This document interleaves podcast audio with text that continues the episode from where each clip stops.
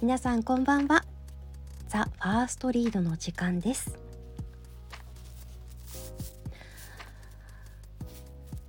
さて最近毎日のようにスイカを食べています。皆さんも今年召し上がりましたか？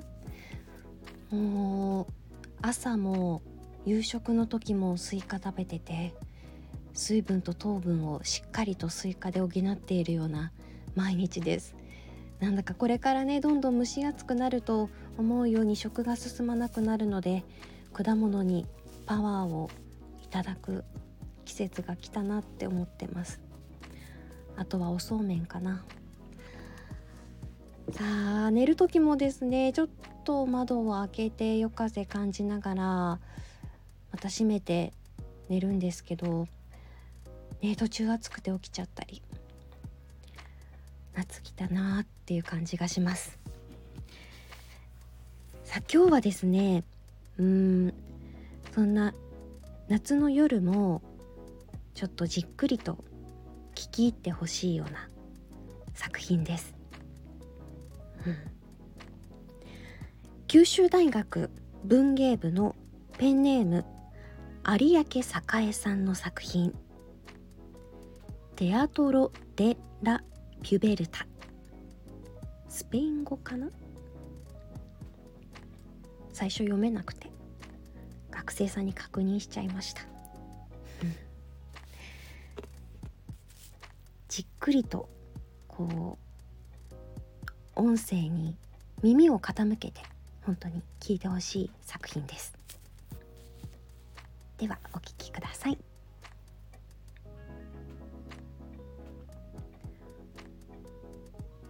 くせっ気と目尻のほくろが特徴的なその少年の名前は霊八と言った。母親はロマンティックな感動と我が子への将来への希望に基づきそう名付けたのだが本人は長鶴に連れてやや古風なその名前をいとうようになった。何より彼を困惑させたのは「麗し」の字を持つ学友が全て女性だったこと。一方で八の字は男性名に多いはずが当代の男子は誰一人として持たなかったことである。中学入学と同時に剣道部に入部すると霊八は心血を注ぎ精神も肉体も真剣のごとく研ぎ澄まされていった。同時に頭脳もまた鋭利であった彼は福岡の大学に進学したがいつからか生まれ育った長崎の田舎では文化という文化に属し得なかったことを大きな恥とみなしていたので文学を志すようになった。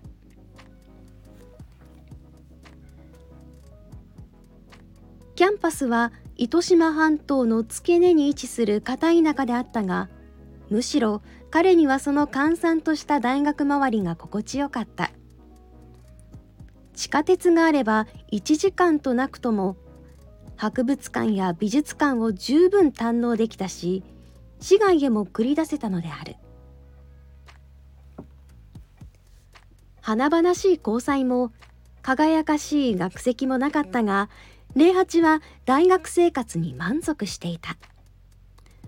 剣道からは身を引いていた。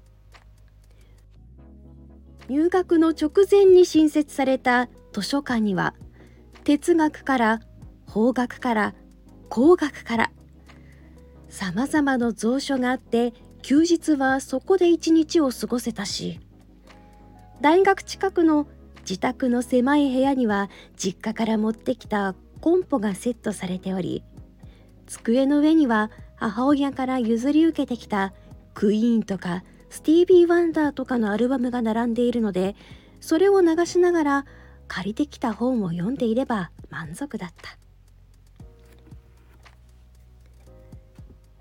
天神のカフェでアルバイトをしていたので零八は週に3度は地下鉄に乗った。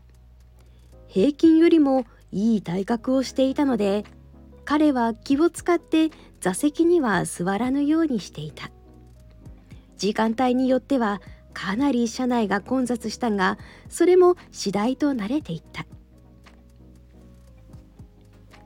大学3回生のある春の夜のことである。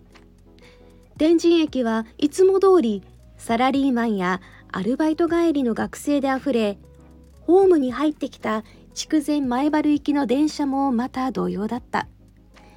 人波に押されて車内に進むと人書きをかき分けて08の前に一人の女が立った。08の顎にも届かぬ小柄な女である。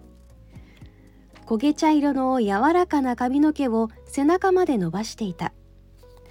肌は陶器のように白く滑らかで猛禽を思わせる鋭い鼻筋の上にやや垂れた大きな目が乗っている。形の整った耳にはイヤリングがぶら下がっていた。08の短い人生の中でもひときわ目を引いた。しかし同時に彼女のような存在は08にとっては縁遠いものだった。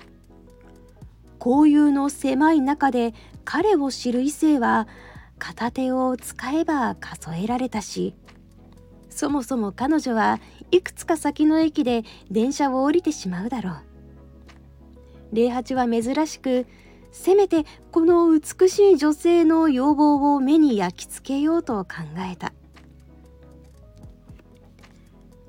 西陣駅に差し掛かり彼女が髪をかき上げた時右の耳たぶからイヤリングが落ち華奢な肩と薄い背中を伝って落ちた。その一瞬を08は見逃さなかった。そしてそれが自分の足元のトートバッグの上に落ちたことも。持ち主は気づかぬまま開いた扉からさっと降りてしまった。返さねばと思った08はとっさにバッグに落ちたイヤリングを拾い上げたか不意にその手をズボンのポケットに突っ込んだ。鼓動は早金を打っていた。だが得体の知れない濁った幸福感に満ちていた。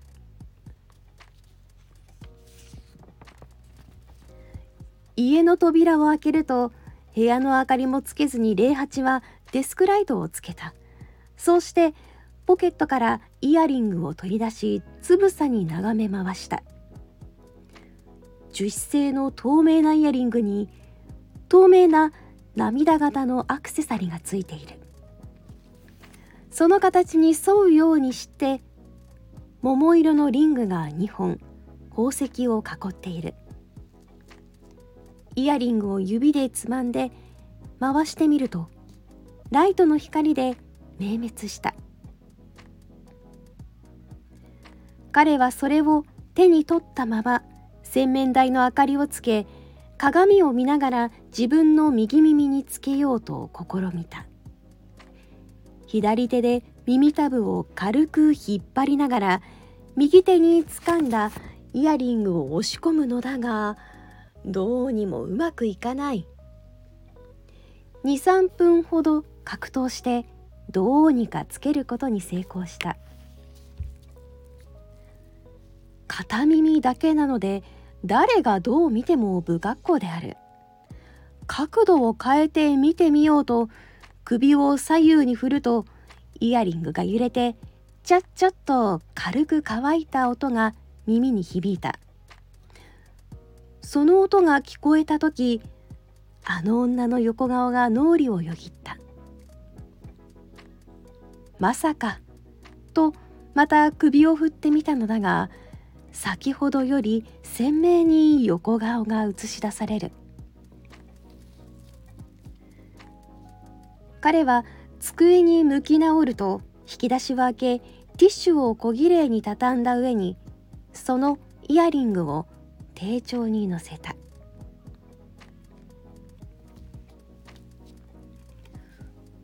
翌日から零八はそのイヤリングを必ずつけるようになった。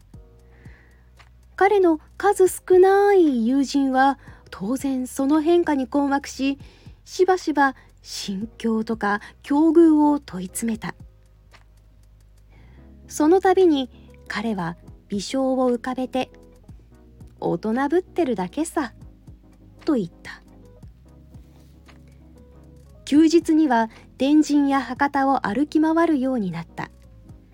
踏み出すたびに耳元でささやく乾いた音が自分にしか聞こえないものだと知るとその独占に対して大きな優越感を抱いたのだった。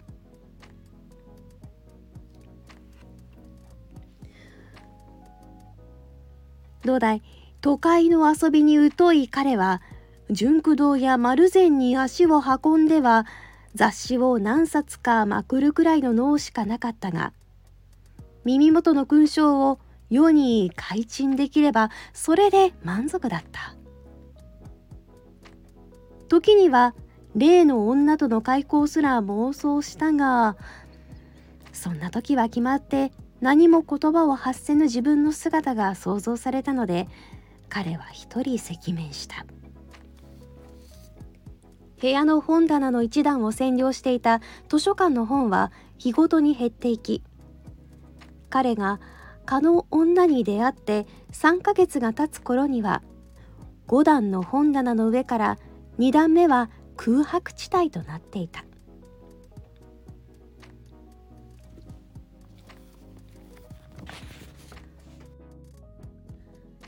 ある夏の午後のことである。集中講義後の食堂で暇をつぶしていた霊八は見知った女の声で顔を上げた「へい元気かね?」と女子の割には言い回しが特徴的な同じアルバイト先に勤めている同期の片山である。いつもと違うのは彼女の背後にもう一人女が立っていることだった。ご一緒してもとおそらく同期の学生にはいささか丁寧すぎる断りに礼八も「えええお構いなく」と陰銀にならざるを得ない。だが彼の動揺は何もその一言によるものだけではない。そのイヤリング私も持ってるよ。と片山の隣の霊八の真向かいに座った彼女は言った。そうなんですか。そう。お気に入りだったんだけどね。ちょっと前に片方なくしちゃったんだ。それは残念だったね。まあ仕方ないかな。それに300円とかだし。零八は途端に顔が熱くなるのを感じた。彼女の持ち物を出来心で盗んだ過去の自分がひどく貧しいものに思えた麗しはどうして片耳だけなん？と片山が突然の問いを投げてきたので礼八は「あなたのものを拾いました」などと馬鹿正直に言えるはずもなく「あ僕もなくしたんだよ」ととっさにごまかした。片っぽだけつけるってどうなのよ普通両耳で揃えるもんじゃん?りーちゃん普通すぎ。男の人でアクセつけてしかも足めってなかなかやろうと思ってもできないよ。めちゃめちゃセンスあるって。りーちゃんとは片山のことだろう。ありがとう。そんな大したことないよ。捨てるのがなんだかもったいなくて。麗しは物持ちいいからな。ねえ私も麗しって呼んでいい？私はエリカ。経済学部なんだ。名字は嫌いだから名前がいいな。好きなように呼んで。いいよ。全然。じゃあ普通にエリカさんで。あごめん。この後バイトなんだ。またね。そう言うと零八はありもしないアルバイトのために腕時計を見つつ席を立った。食堂の外は熱気をはらんだ風がうるさかった。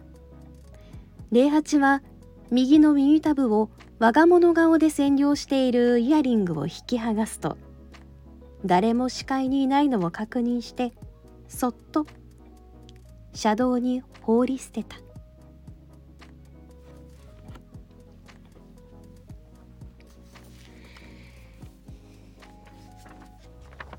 いかがでしたでしょうか、えー、テアトロ・デ・ラ・ピュベルタ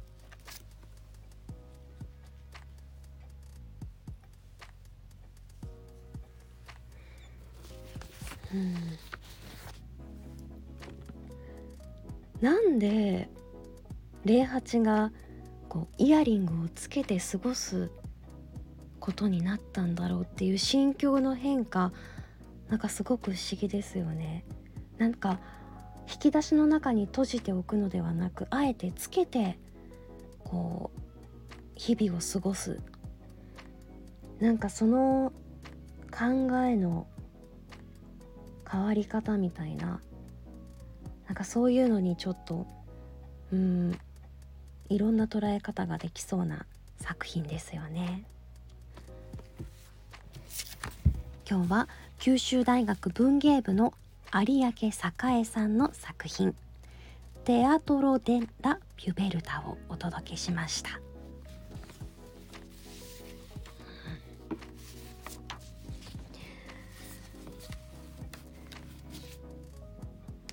さあ今月もですね、えー、月末最後の回まで大学生の作品が続きます。本当